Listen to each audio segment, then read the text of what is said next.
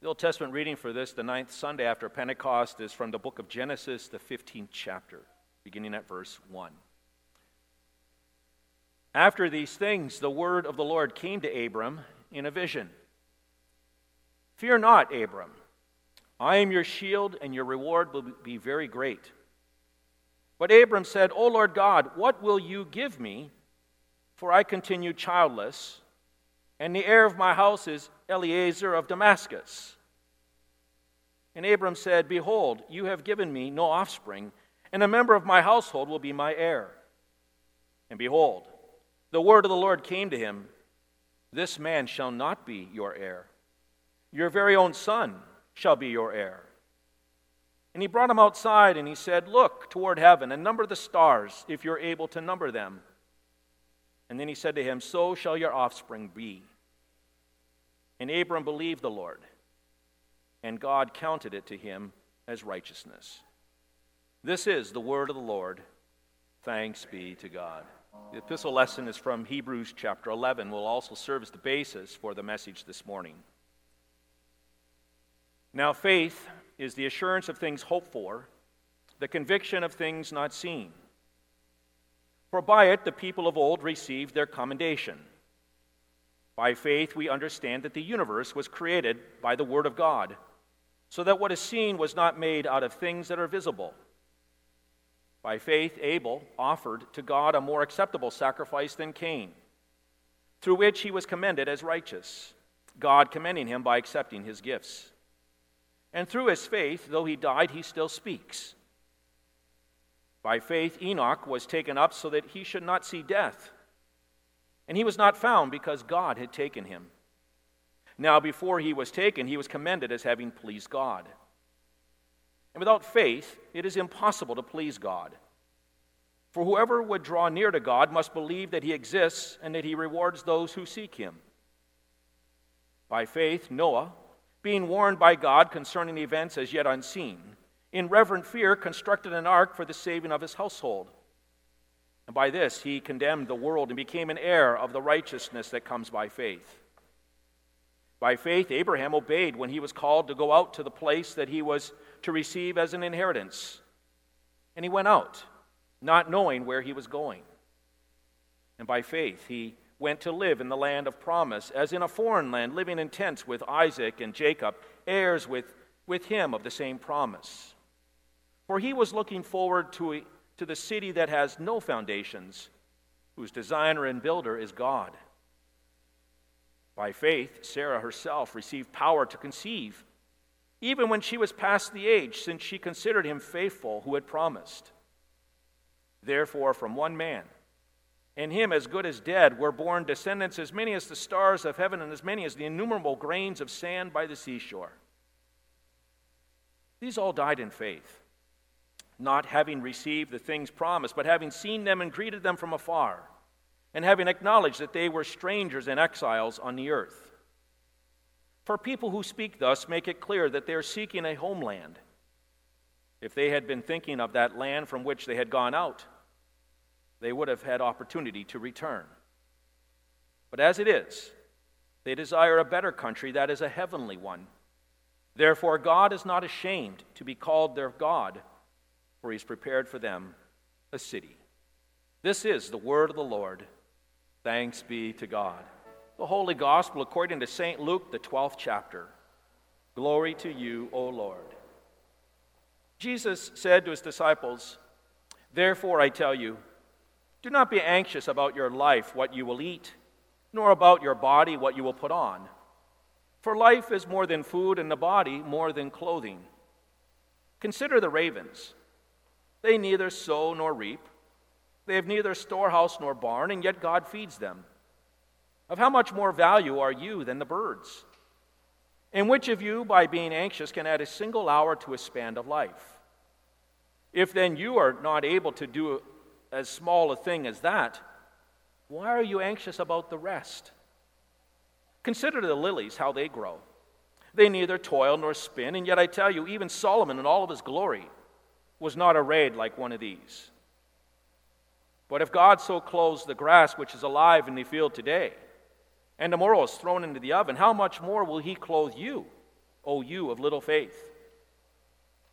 And do not seek what you are to eat and what you're to drink, nor be worried.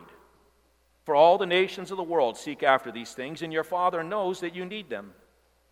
Instead, seek his kingdom, and these things will be added to you. Fear not, little flock, for it is your Father's good pleasure to give you the kingdom. Sell your possessions and give to the needy. Provide yourselves with money bags and that do not grow old, with a treasure in the heavens that does not fail, where no thief approaches and no moth destroys. For where your treasure is, there will your heart be also. This is the gospel of the Lord. Praise to you, O Christ. Well, grace to you and peace from God our Father and our Lord and Savior Jesus Christ. Amen. The text for this morning's message is Hebrews chapter 11, not just the verses I read, but I'm also going to be referring to and quoting from other passages that are found in that chapter as well. But you see, Hebrews chapter 11 is known as the Great Hall of Faith chapter. These Hall of Fame men and women of God from the Old Testament have their names emblazoned in the Bible because of their God given faith in the one who enabled them to accomplish great feats and to endure trials and tribulations. But let's be very clear. What makes these men and women Hall of Faith members is not their faith, but being the recipients of God's merciful activity in their lives. I mean, some who are listed in that chapter have barren wombs who give birth. Others witnessed God dismantling strongholds like Jericho. Others saw the power of God manifested in the binding of the mouths of lions like Daniel. Dead sons are restored to life. Some face jeering flogging, imprisonment, even stoning, and being sawed in two. And yet, they experience God's deliverance. These saints understood the words which begin the Hall of Faith chapter. Faith is the assurance of things hoped for, the conviction of things not seen. Friends in Christ, it is the Spirit of the Lord who conceives and births and nurtures such faith in us. And so this morning we prayed, Lord, Spirit of God, provide us and nurture a faith in us that sees the invisible. God given faith does not need to see something to believe it. I mean, God is not visible to the human eye, and yet by faith we believe in him. Now, this being said, we might observe that the heavens proclaim the glory of God, and the fact that we live in a universe and a world that has been created by something, it at least testifies to a builder, an intelligent builder. Yes, we have all of that evidence to suggest that there's a God, but none of us have seen God with our very own eyes. None of us were present the day that God said, Let there be. As the writer to the Hebrews says in verse 3 by faith we understand that the universe was formed by God's command so that what is seen was not made by what was visible. Abraham and Sarah leave their family. They pick, pick up their tent and stakes and follow God's lead to an unknown destination. They're aliens and strangers on earth, it is said in verse 13. But why was it that Abraham and Sarah were willing to pick up and leave everything they knew? Well, it was out of obedience to the Lord. You see, by faith, they saw the invisible. Our text tells us that they longed for a better country, a heavenly one. Abraham is commanded by God to slay his son Isaac, his long awaited son Isaac. I'll talk about that later. Abraham is willing to heed God's command and slay his son. Why? Well, again, by faith. Abraham sees the invisible in verse 19 of Hebrews 11, we're told Abraham reasoned that God could even raise the dead. By faith, Abraham and Moses and David and many others see the coming of the Messiah, the Savior of the world. And though they do not witness firsthand the conception and the birth and the crucifixion and the resurrection of God's Son, by faith they see that which is invisible. That's even the point that Jesus is making when he's debating with the Pharisees. When he observes, Your father Abraham rejoiced that he would see my day, and he saw it, and he was glad. You see, these Hall of Faith inductees do not need to see something to believe it. They possess a God given faith that sees the invisible. And is this not also true of us? I mean, none of us see God, and yet we confess our faith in God just as we did a few moments ago in the Apostles' Creed, confessing that there's one God who has revealed himself to us as Father, Son, and Holy Spirit. None of us have witnessed firsthand Jesus' conception, nor his life, nor his, nor his suffering, nor his death, nor his resurrection, and yet by faith, we see with the eyes of faith the invisible. We believe that Jesus is the Christ, the Son of the living God, who became incarnate, who took on flesh and blood so that he might ultimately die on the cross to reconcile us to our God. Jesus says of us, Blessed are those who have not seen and yet have believed. It's working through the scriptures and the sacraments. The Holy Spirit creates and sustains faith in us that sees the invisible. We see things with the eyes of faith that are unseen, that are invisible to the unconverted eye. Like, for instance, we see a devil. We see a devil and his evil underlings who are determined to destroy our faith and lure us into hell. We see by faith angels who guard and protect us from the evil one and who fight the wicked principalities for us. By faith, we see the faith of a newborn infant who is baptized in the name of the Father, Son, and Holy Spirit. By faith, we see that we're all dressed in white robes, robes that have been granted to us by grace in Christ, who has cleansed us of all of our sin by the blood that he shed on his cross. By faith, we see in the bread and the wine that we eat and drink this morning the, the crucified and resurrected and glorified body and blood of Christ. We see this by faith, don't we? And by faith, we see an eternal city that awaits us all, whose architect and builder is God. You see, these are just some examples of how our God given faith sees the invisible. And so this morning we pray, O Holy Spirit, grant and nurture such faith in us. We also pray that the Lord will give and nurture in us a faith that believes the incredible. Many people reject God and they refuse to believe in Him because they can't believe the incredible things that He has done, like the creation of this universe, for one thing. Many people, as you know, reject God as the creator. They just can't fathom the incredibleness of God's work. They would rather put their faith in some other theory as opposed to the truth that is found in God's Word. But that is not the case with the Hall of Faithers that we hear about in Hebrews 11. By faith, they believe some really incredible things. Like Noah, for instance, who believes that God will cause a worldwide flood to exact his judgment upon the rebellious humankind. Just to believe that is incredible, isn't it? To hear those words, hear that revelation from God, and then to say, okay, God, I guess I'll believe it because you said it. And Noah's probably incredulous when God gives him the design for this big boat that he's supposed to build. And then, even maybe more incredible, God reveals to Noah that there's going to be animals making a pilgrimage to that ark. And by faith, Noah begins that construction. He begins that construction on the ark to the jeers of the people that are around him. And yes, he even begins to witness the animals making their pilgrimage to the boat. Incredible.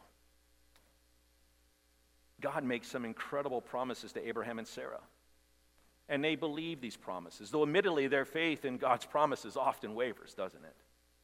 I mean, the first incredible promise that God makes to Abraham and Sarah is that some that they're going to receive some substantial real estate. It awaits them in the promised land.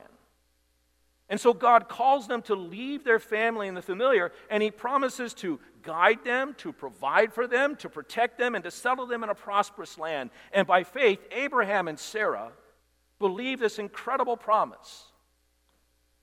And verse 8 tells us that they obey and go, even though they do not know where it is that they are going. The second incredible promise that God makes to Abraham is that he will be the father of a great nation, and that his descendants will be more numerous than the stars in the sky and the sand on the seashore. And maybe even more incredible is the promise that God gives to Abraham that one of his descendants will be the Savior of the world. Abraham's initial reaction is something of disbelief. Why, Lord, that's incredible. Incredible indeed. I mean, the Jews of today trace their lineage back to Abraham. And you and I, who are people of faith, also are consider- considered children, offspring of Abraham. The third incredible promise God makes to Abraham and Sarah is that they will have a son. And that's incredible because of Sarah's age. I mean, Sarah laughs in disbelief when she hears that she's going to be pregnant at the age of 89. And indeed, nine months later, Sarah has a child alive and kicking in her womb. And before she knows it, she has this little baby, Isaac, nursing at her breast. It's incredible what God does. But verse 11 of Hebrews 11 says, By faith, Abraham was enabled to become a father because he considered God faithful to his promises. And we heard in our reading that Sarah, too, in her heart, believed that this was a gracious act of God in her life. Our God given faith believes the incredible as well. Our God given faith believes that God is the creator and the preserver of this universe. Our God given faith believes that God loves us so much that He Himself was willing to become incarnate, to become flesh, to become a human being, an unborn child, no less. Our God given faith believes the incredible that, that the death of one person, God's Son, Jesus, reconciles us to God and opens the gates of heaven to us. Our God given faith believes the incredible thing that that, that we will one day rise from the dead to live eternally with our Lord. We believe the incredible act of God that in our baptism, God adopted us into his family and he pledged to us his eternal fatherly love. And we believe the incredible promise of our Lord Jesus Christ that as we come to the Lord's table, we not only receive his body and blood, but we receive his body and blood for the forgiveness of our sins. And we believe the incredible promise of God that no matter how bleak the present or the future the ch- that the church may be, the truth is that the forces of hell, bent on destroying God's kingdom, bent on destroying you and me, shall not prevail. Now, the Hall of Faith people in Hebrews 11 believe in an incredible God who promises to do incredible things in the lives of his people. But they're still struggling sinners, aren't they? If we dissect their lives, we'll see that they're anything but stellar saints. I mean, some of the saints that are listed, these Hall of Famers listed in Hebrews 11, are guilty of lying, cheating, doubting, I mean, to the point of disbelief almost, fornicating, grumbling, and complaining against God and his appointed leaders. Some of these Hall of Faithers are guilty of being drunkards and murderers, and one is even a former prostitute. But here's something truly incredible the Lord loves every single one of them. And by grace, the Spirit of the Lord works faith in their hearts. He calls each one of them to repent of their sin many, many times. He forgives them of their sins many, many times. And he continues to direct their eyes to the promised one, who is their Savior and Lord. He gives them faith, God does, not only to see the invisible but to believe the incredible. Oh, our sin, list of sins may be different from theirs. But in the end, are we not like these Hall of Faithers? I mean, are we not saints? Saints in the sense that our sins are forgiven by the blood of Christ. Are we not saints who struggle with sin? Do not our thoughts, words, and deeds contradict the relationship that we claim to have with the Lord? Are we not guilty of doubting God's incredible promises? Is not our life such that we may sometimes find ourselves thinking, I don't belong in the hall of faith, but I belong in the hall of shame?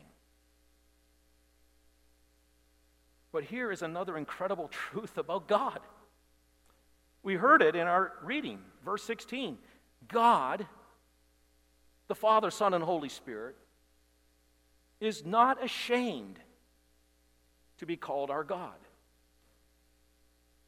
Memorize that and take it to heart. God is not ashamed to be called our God. It's truly incredible that God gives up his Son for you and me so that we might be forgiven and we might live with him forever and ever. It's incredible that no matter how bad our life may be, the Lord is our shield and our very great reward.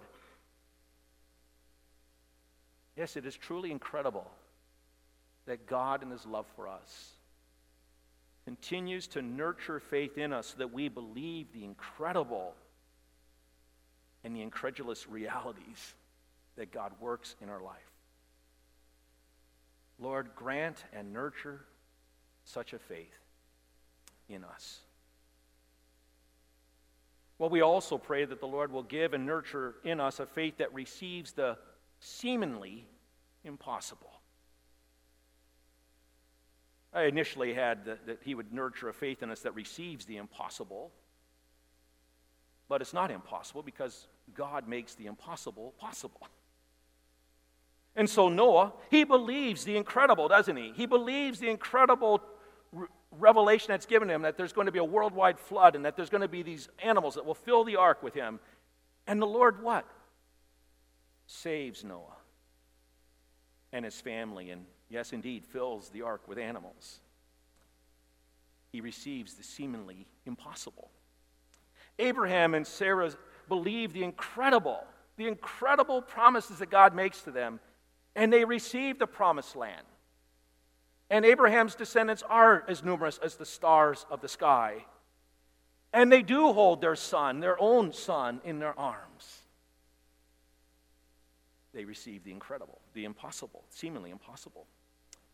Moses and the Israelites believed the incredible, and they witnessed God parting the Red Sea so that they might escape the tyranny of slavery. The Israelites marched around Jericho just as God instructed them, which must have seemed totally ridiculous to them. But then they watched as the walls of Jericho came tumbling down. Incredible. But they received the seemingly impossible. There's Gideon, who's mentioned in Hebrews 11, with 300 fighting men.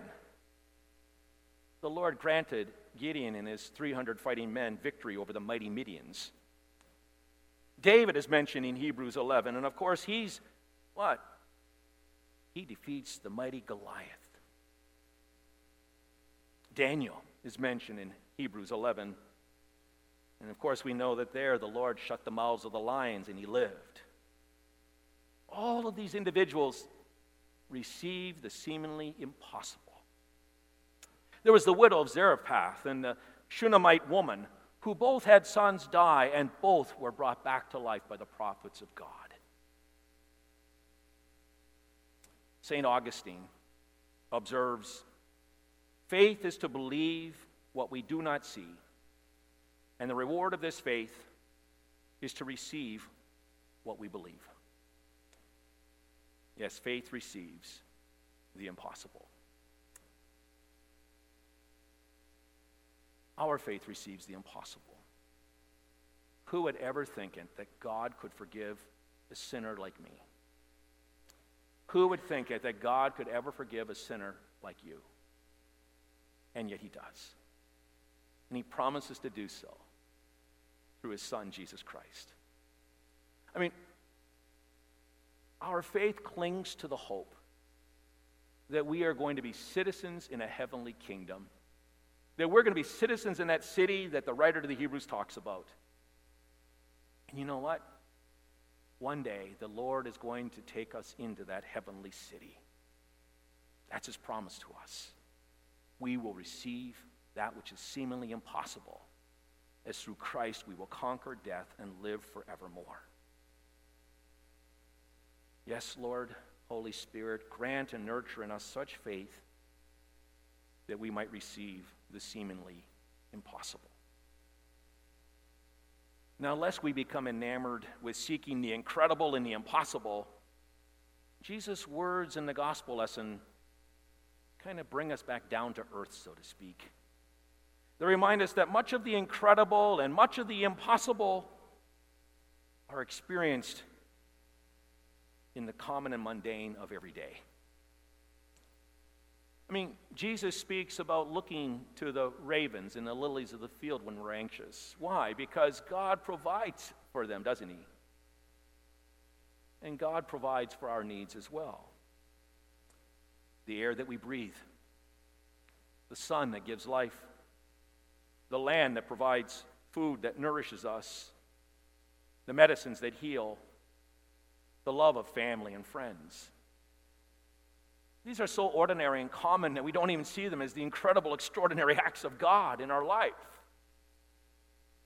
And yet, every day, God continues to have the sun rise, and every day there's food on our plates, and every day we have the blessings of family and friends, and the list goes on and on and on, doesn't it?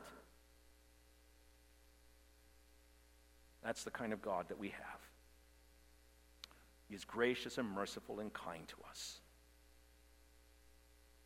He is the one in whom we have faith because he creates the faith in us. And so, my dear Hall of Faithers, by God's grace and mercy, we do have a faith. We have faith that sees the invisible, that believes the incredible, and that receives the seemingly impossible. Lord, continue to grant to us, all of us, such faith. Amen. And now may the peace of God, which surpasses all understanding, keep your hearts and minds in Christ Jesus. Amen.